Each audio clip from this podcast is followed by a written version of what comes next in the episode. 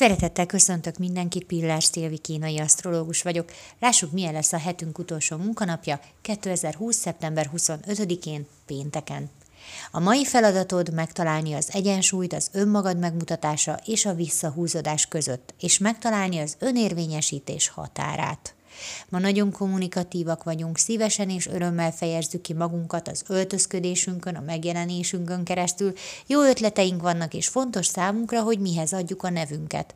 Bármit csinálunk, annak jónak kell lennie, annál alább nem adjuk. Nem minden feladathoz fűlik a fogunk, de aminek nekiállunk, azt azért befejezzük.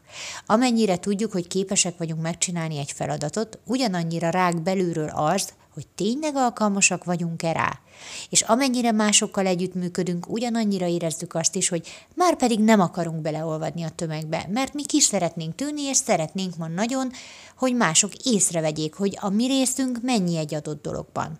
Ma semmiképpen nem akarunk csak a nagy egész része lenni. Ezért aztán lehetséges, hogy a tökéletes feladat megoldáson túl más eszközökhöz is hozzányúlnánk a kitűnés érdekében, de ma ez nagyon kerülendő.